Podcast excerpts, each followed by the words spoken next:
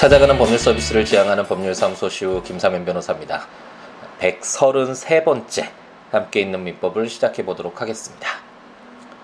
어, 이제 월요일과 목요일 아침 7시에 이제 예약을 해놓고 이제 함께 있는 민법 팟캐스트 이렇게 에, 녹음을 올리고 있는데 어, 어, 기존에는 그냥 자유스럽게 녹음하고 싶을 때 이렇게 녹음을 하고 어, 이렇게 올리다가 어, 그러다 보니까 좋을 때는 어, 예전에 뉴타입이었나요? 어, 거기에서 방송하시는 분들이 어, 기복이 있는 변호사, 어, 어, 조울증이 있는 변호사 뭐 이렇게 이야기도 이렇게 하곤 했었는데 어, 그렇게 방송에서도 그런 말씀도 하시긴 했었는데 어쨌든 정말 어, 하고 싶을 때는 뭐 매일같이 이렇게 녹음을 어, 하기도 했지만 어, 또 일이 바빠지거나 아니면 좀 약간 소홀해질 때는 또 한없이 늘어지는 에, 그런 좀 단점이 있더라고요. 그래서 아, 이제 월요일, 목요일 오전 7시 시간을 정해서 하다 보니까 아, 그 약속을 지켜야겠다라는 그런 마음가짐이 있다 보니까 아, 어떤 상황에서도 이제 녹음은 반드시 하게 되네요. 오늘도 어, 이제 일요일 오전부터 나와서 아, 이제 함께 있는 민법 음, 친족 편을 지금 마무리 그 발간 전자책으로 친족편까지 이제 발간이 됐는데 이제 상속편 드디어 이제 마무리 짓기 위해서 오늘은 하루 종일 한번 어, 투자를 하자 라고 생각해서 아침 일찍부터 와서 아, 이제 상속편 마무리를 짓고 이제 함께 있는 민법 녹음을 하기 위해서 아, 이렇게 준비를 하고 있습니다. 아, 함께 있는 민법 마무리를 하다 보니까 좀 기분이 굉장히 많이 새롭습니다. 처음에 시작했던 것은 이제 법률이 너무나 멀게 느껴지잖아요. 사실 법률을 읽기도 힘들고 용어, 용어도 우리가 뭐 현실에서 사용하는 용어가 아니기 때문에 그냥 누구한테 들어서 누가 그렇다고 하더라 뭐 이런 이야기만 듣고 사실 속기도 하고 어, 자신과 관련된 문제임에도 불구하고 어, 정확하게 에, 그 파악하지 못해서 손해를 보는 그런 경우도 많이 발생을 하잖아요. 그래서 이런 어떤 법률이 너무 멀게 떨어져 있는 이런 현상을 약간이나마 어, 좀 타파해 보자. 법률을 어, 가까이 느낄 수 있게끔 어, 쉽게 어, 어느 정도 접근할 수 있는 어, 그런 기회를 제공해 보자라는 취지에서 어, 사실 블로그에 매일 한 조문씩 민법 한 조문씩 이렇게 조문과 설명들 이렇게 적기 시작했던 것이 벌써 몇 년 전인데 이렇게 시도를 하다 보니까 시작을 하다 보니까 어, 정말 다른 여러 가지 길도 보이고 다른 이렇게 하면 더 좋겠다 이런 방식으로 좀 더 개선해 볼까 이런 식으로 많이 에, 많은 다양한 여러 가지 뭐 기회도 발생하는 것 같고 저한테 아, 아, 그렇기 때문에 이제 전자책으로도 민법 총칙 물권편, 채권 총론, 채권 강론, 친족편 그리고 이제 드디어 상속편까지 이렇게 전자책으로도 발간하게 되고 팟캐스트를 통해서도 함께 있는 민법 이렇게 민법 조문과 아, 설명들을 강의식으로 아, 이렇게 진행도 하게 되고 또 블로그에도 뭐 매일같이 올리는 건 아, 계속되고 있고. 그러니까 여러 가지 이렇게 다양한 아, 일들이 에, 벌어졌던 것 같습니다. 제가 예상하지 못했던 에, 처음에는 에, 정말 정말 단순하게 민법을 한번 전체적으로 읽어봐서 아, 법률이란 이런 것이다. 민법이 가장 기본법이고 일반법이라고 설명을 많이 드렸잖아요. 그래서 이 일반법인 민법을 한번 읽어보면서 법률이란 이런 것이다. 한번 느껴보고 가깝게 여길 수 있는 기회를 제공하자는 아, 단순한 어떤 그런 열정에서 시작했는데 아, 어느새 아, 물론 이 팟캐스트나 블로그나 아, 이런 것들은 아, 그 진도에 맞춰서 가다 보니까 아직 시간이 있어야 되지만 어쨌든 전자책으로는 저는 아, 이제 그 초안이라고 해야 되겠죠. 모두 마무리를 짓고 아, 이제 전자책 발간을 모두 끝내는 아, 그런 날이 예, 됐습니다. 2015년이 가기 전에 음, 어쨌든 제가 목표로 했던 것을 이루어내서 기분이 매우 좋고 앞으로 내년에는 더 어, 이것을 바탕으로 해서 좀 더 많은 것들 해보고 싶은 것들이 이제 생겨나더라고요. 처음 어, 이렇게 시작을 하고 나니까 그래서 다양한 것들 많이 어, 해볼 것을 뭐 계획도 해보고 있고 어, 그렇긴 한데 어쨌든 2015년이 가기 전에 함께 있는 민법을 마무리를 질 수 있어서 어, 너무 즐거운 어, 마음인 것 같습니다. 팟캐스트도 약속한 바와 같이 월요일 목요일에 꾸준히 아, 이렇게 올리다 보면 아마도 내년 정도에는 이제 마무리가 되지 않을까라는 생각이 드는데 아, 전체 민법 한번 읽어보는 어, 지금은 아무래도 이제 민법 공부를 하시는 분들이 많이 보시는 것 같고 전자책도 구입하시는 것 같고 아, 그래서 댓글도 달아주시는 것 같은데 조금 더더 어떤 방법을 강구하든지 좀 더 개선을 해서라도 많은 일반 분들 비법률 법률을 공부하지 않는 분이라도 아, 법률을 알 수 있는 현대 사회 살아가는 데 있어서 법률이란 정말 필요하잖아요. 모든 것이 법에 의해서 운영되는 사회인데 이 법률을 모른다면 아무래도 손해를 볼 수밖에 없고 어, 정말 어, 자신이 뜻하지 않는 그런 결과들을 어, 받게 되는 얻게 되는 그런 결과가 많이 초래될 수 있으니까요. 이 법률과 가까워질 수 있는 기회를 제공했으면 좋겠고 아, 그렇게 되는데 제가 그리고 함께 있는 민법이 조금이나마 기여를 했다면 도움이 되었다면 그거보다 더 뭐 바랄 것은 없을 것 같습니다. 어쨌든 기분이 기분이 많이 좋네요. 혼자 좀 들떠 있는데 혼자서 이렇게 어, 이야기를 하다 보니까 이 기쁜 마음을 표현할 길이 좀 없어서 아쉽기는 하지만 어, 어쨌든 목표한 바대로 아, 성취를 했다라는 거 기분이 좋은 거잖아요. 그것이 어떤 결과로 뭐 그것이 좋고 너무 훌륭하고 뭐 위대한 업적이 이건 아니더라도 아, 아무리 작은 것이라도 아, 자신이 마음 먹고 그 마음 먹은 바대로 멈추지 않고 아, 끝까지 예, 정진할 수 있었다라는 그 증표가 증좌가 되잖아요. 그 징표가 되잖아요. 아, 그래서 기분이 많이 좋은 상태에서 함께 있는 민법 아, 시작해 보도록 하겠습니다.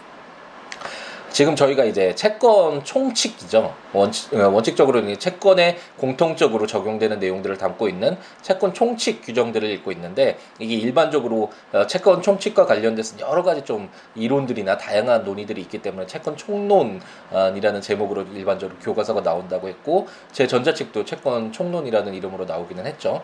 어쨌든 채권에 공통적으로 적용되는 내용들을 담고 있는 채권 총칙 규정들을 읽고 있는데 이제 채권이 어떤 내용이고 어, 채권의 효력은 어떻고 채권자와 채무자가 여러 명 있을 때는 어떻게 될 것이고 채권이 양도되는 경우 그렇다면 채무가 인수되는 경우 이런 어떤 채권의 발생부터 어, 채권의 어떤 존재하는 가장 왕성한 아, 그런 존재하는 그 상태에 대한 아, 내용들을 공부했다면 이제 소멸하는 아, 여러 번 말씀드렸죠. 인간이나 어떤 것을 보더라도 어, 처음에 태어나고 어, 살아가고 그리고 나중에는 소멸하는 어, 사망하게 되는 인간으로서는 어, 이런 어떤 어, 주기가 있잖아요. 이런 절차에 따라서 이런 상황에 따라서 흘러가는 것처럼 이런 제도도 채권도 뭐 발생하고 여러 가지 어떤 효력이 있고 이렇게 왕성하게 뭐 움직이는 살아 움직이는 것 같은 어, 그런 어떤 권리의 모습을 보이다가도 어, 결국은 이제 채권이 소멸하는 경우도 있잖아요.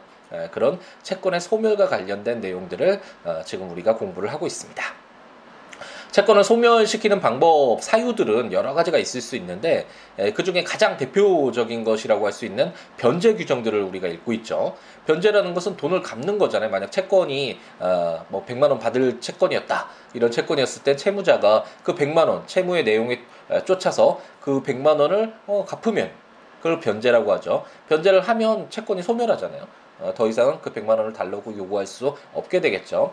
그런 지금 변제와 관련된 규정들을 보고 있는데 어, 처음에는 이제 변제가 어떤 것이다. 와 관련된 어, 내용들을 지지난주에 에, 지지난주인가요? 어쨌든 2회 전에 공부를 했고 어, 지난 회에서 우리가 약간 그 변제가 어떤 원래 약속한 바대로 이행되지 않았을 때 제가 하자가 있는 변제다라는 제목으로 팟캐스트 이렇게 제목도 썼었는데 어쨌든 어 만약 변제로서 어 다른 사람 다른 사람 소유의 물건을 인도하거나 아니면 양도할 수 없는 뭐 미성년자 예를 들었던 것 같은데 어 양도 능력 없는 소유자의 물건을 인도한 경우라든지 뭐 이런 경우에 이런 어떤 하, 변제가 정상적으로 적법하게 이루어지지 않았을 때 어, 어떻게 처리할 것인가와 관련된 규정들을 지난 회에서 한번 공부를 했습니다.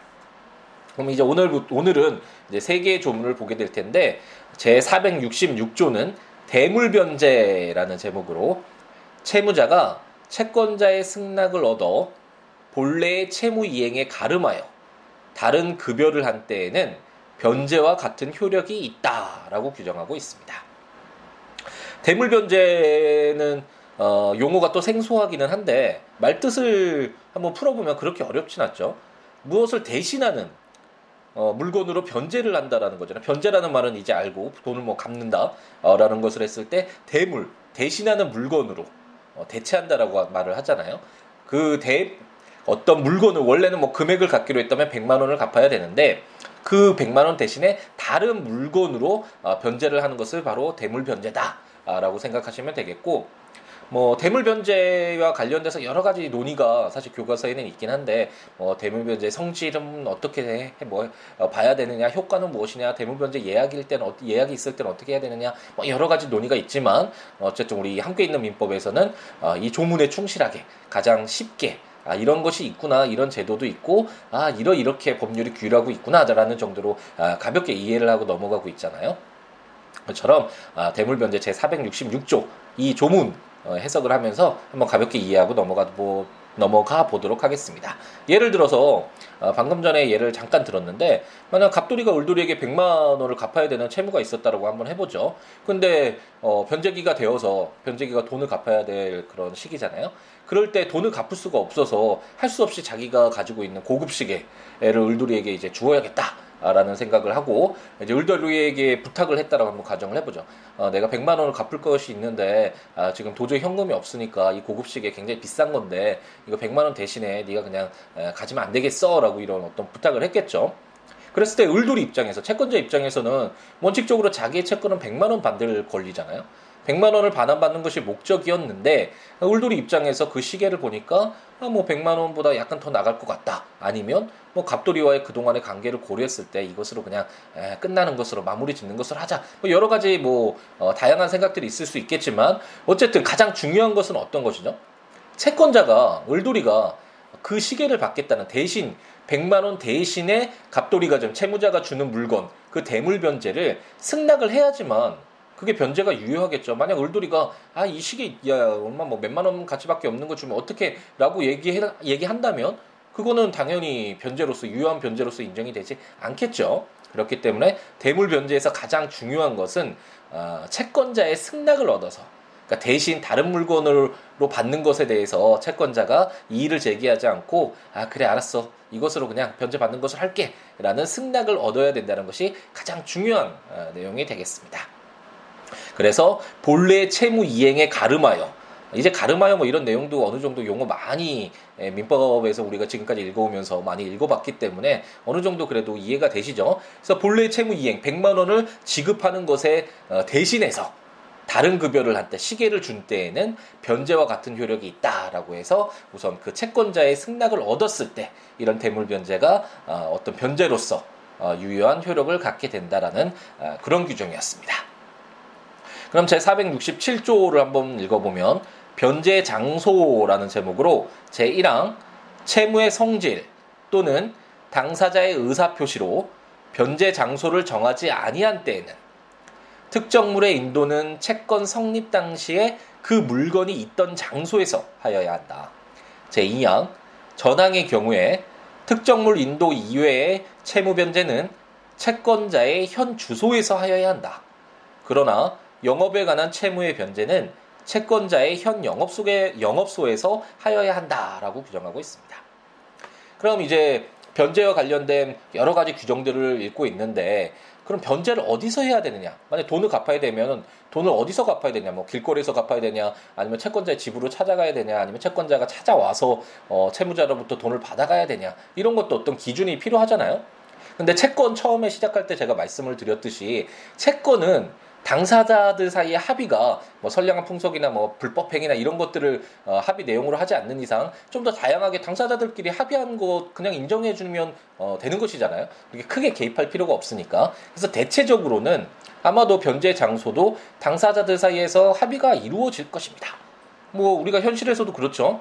뭐 대체적으로 뭐 냉장고를 산다. 그럼 집까지 배송해 주는 것이 뭐 일반적이고 아니면 뭐 뭐 그 김밥을 사 먹는다. 그럼 그 장소에서 그 채권 매매 계약이 체결되는 그 장소에서 어, 그 김밥을 우리가 인도를 받게 되잖아요. 이것처럼 대체적으로는 그 당사자들 사이에서 어, 변제 장소를 어떻게 할 것인가 라는 것이 정해질 텐데 만일 그런 어떤 변제의 장소가 정해지지 않았다면 어, 만약 변, 뭐 변제 장소를 정하지 않았는데 분쟁이 발생할 수도 있잖아요. 그랬을 때 그 기준이 되는 것이 필요하고 민법 제 467조에서 그 기준을 정해두고 있다라고 생각하면 될 텐데 그 기준으로서 그래서 채무의 성질 또는 당사자의 의사표시로 변제 장소를 정하지 아니한 때라고 이렇게 어, 친절하게 써놓고 있죠. 이것이 없더라도 어, 당연히 당사자 채권이니까 그리고 변제와 관련된 뭐 당사자들 합의에 의해서 변제 장소 마음대로 정할 수 있는 것이니까 이런 어, 어떤 그 조문에 이런 내용이 없다고 하더라도 당연한 내용이겠죠. 이럴 때에는 특정물의 인도는 채권 성립 당시에 그 물건이 있던 장소에서 하여야 하고 특정물 이외의 채무 변제는 채권자의 현주소에서 하여야 한다라고 규정을 하고 있습니다. 지금 우리가 특정물 인도 채무라고 해서 그런 특정물의 인도 채권과 관련된 내용들도 어, 공부를 했었죠. 그래서 만약 갑돌이가 을돌이 집에 찾아가서 을돌이가 애지중지하던 시계를 매입했다. 그랬을 때 그 갑돌이와 을돌이의 매매 계약의 대상 어떤 것이죠? 바로 특정물이죠. 이 시계죠.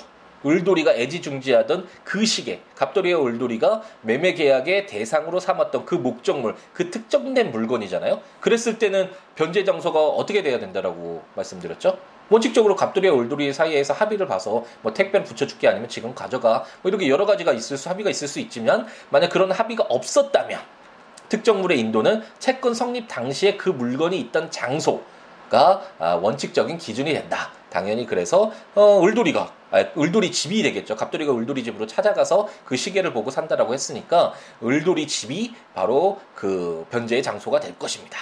하지만 뭐 갑돌이가 100만 원을 갚아야 되는 을돌이에게 갚아야 되는 그런 채무가 있었다면 어, 이거는 특정물이 아니잖아요. 금전의 경우에는 우리가 처음 채권 총론 총칙 부분을 시작하면서 어, 채권의 목적 그래서 어떤 채권이 있는지 뭐 외화 채권도 있었고 금전 채권도 있었고 특정물 채권 선택 채권 뭐 여러 가지가 있었잖아요. 어, 그와 관련돼서 어, 특정물 그런 인도 채무화가 아닌 그 외의 것들 뭐 금전의 경우는 특히 내가 꼭 만 원짜리를 가지고 있는 이 만 원짜리가 아니더라도 그 가치로서 다른 만 원짜리 지폐도 똑같은 어, 효용이 있잖아요. 만 원 갚아야 되는 거면 꼭 내 지갑에 있는 만 원이 아니라 뭐 지금 책상에 있는 만 원을 줘도 되고 어쨌든 그 가치로서 해기, 어, 행해지기 때문에 변제가 되기 때문에 반드시 그 특정물이 필요가 없잖아요. 그렇기 때문에 특정물 인도 이외의 채무 변제는 채권자의 현주소에서 하여야 한다라고 해서 어, 갑돌이는 울돌이 집에 찾아가서 어, 채권자인 을돌이 집에 찾아가서 어, 100만 원을 변제를 해야 할 것입니다.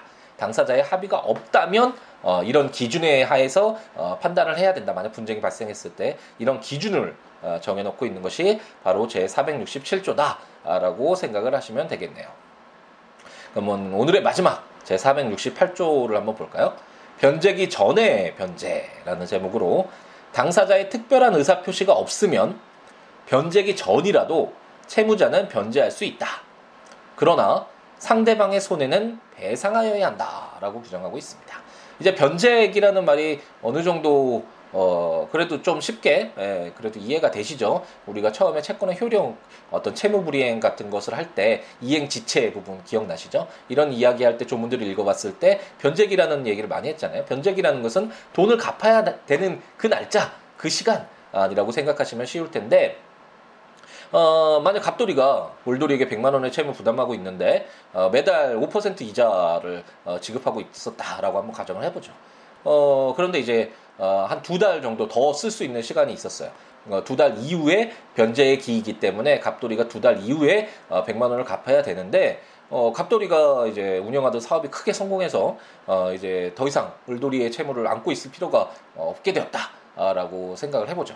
그랬을 때 그러면 어, 갑돌이 입장에서는 두 달까지 계속 기다렸다가 돈을 갚도록 할 것인가 아니면 지금이라도 갚도록 할 것인가 와 관련돼서 문제가 있을 수 있잖아요. 물론 당사자 사이에 합의해서 야 내가 먼저 갚을게 갑돌이가 전화해서 울돌이에게 그래 어잘 됐네 너 사업 번창한다니 축하해 그래 지금 갚아 뭐 이렇게 합의가 이루어진다면 아무 문제 없겠죠. 근데 이런 합의가 없는 상태에서 어, 분쟁이 발생했을 때는 만약 변제기 전에 변제를 했다면 그걸 유효한 것으로 볼지 뭐 어떤 이런 기준이 필요하잖아요. 그렇기 때문에 제 468조는 변제기 전이라도 당사자 사이에 어떤 합의가 없으면 아, 변제는 할 수 있다.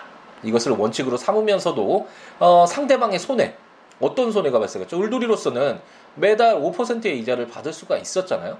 그런데 어, 변제를 받지 변제를 미리 받음으로 인해서 물론 이것은 미리 받고 그러면 금전에 대한 이자 부분은 이제 더 이상 발생하지 않기 때문에 이걸 손해로 볼 수 있을지는 좀 더 고민을 해봐야 되겠지만 어쨌든 미리 받음으로써 어, 손해가 있을 수가 있잖아요. 지금 뭐 이자 부분도 받을 수 있었는데 못 받았다. 이게 손해다라고 한번 가정을 해보죠. 이와 같이 어, 미리 변제할 수는 있지만 변제기 전이라도 채무자가 어, 미리 변제할 수는 있지만 만약 그 미리 변제함으로써 채권자에게 부당하게 손해를 입게 해서는 안 되잖아요. 그렇기 때문에 아, 이와 같은 경우에는 상대방의 손해는 배상하는 것을 조건으로 아, 그럼 변제기 전이라도 네가 뭐 변제를 할 수 있으면 변제를 해라 라는 것을 아, 기준으로 제 468조가 아, 두고 있습니다.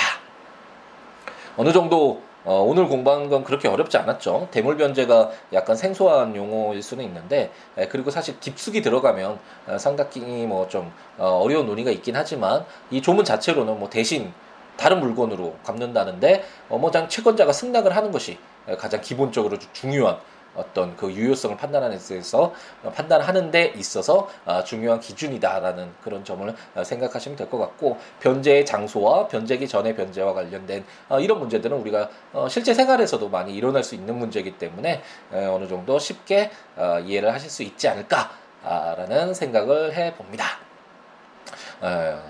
어떠신가요? 제 목소리가 좀 힘이 있지 않나요? 굉장히 좀 기분이 정말 많이 좋은 것 같습니다. 전자책을 이제 다 발간했다. 뭐 이것도 좋지만 아, 처음 목표로 삼았던 민법을 1118조잖아요. 어, 전체 1100개가 넘는 이 방대한 조문을 어, 지금 우리가 지금 한 500조 가까이 읽고 있는데 아, 아, 이런 전체적으로 제가 이제 정리하는 제가 해야 되는 그런 일을 끝냈다라는 것이 무척 어, 기분을 좋게 하고 제 목소리도 좀 들뜨게 하지 않았나라는 그런 생각이 드네요.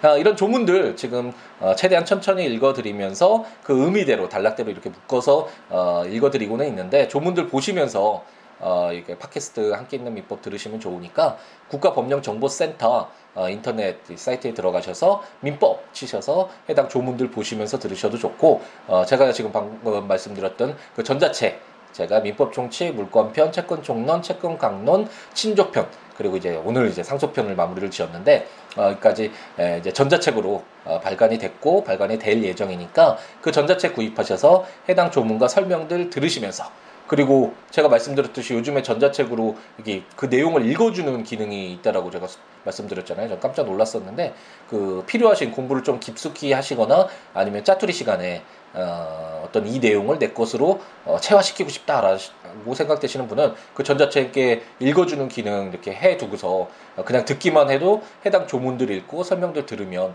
어, 내가 공부한 내용, 내가 알고 있는 내용이 에, 맞는지와 관련된 내용들을 어, 좀 차곡차곡 내 것으로 만들어 가는데 약간 도움이 될 수 있는 어, 그런 어, 어떤 어, 도움이 될 수 있는 것이 아닐까라는 생각이 들고요. 그래서 전자책을 예, 구매하셔서 어, 들으시면서 보시면서 들으셔도 좋고 제 블로그에 어, siwo.net, siwo.law.net에 에, 매일같이 에, 한 개의 그 민법 조문식 그리고 조문과 설명들을 올리고 있으니까 블로그에 오셔서 해당 조문과 설명을 보시면서 들으셔도 좋을 것 같습니다.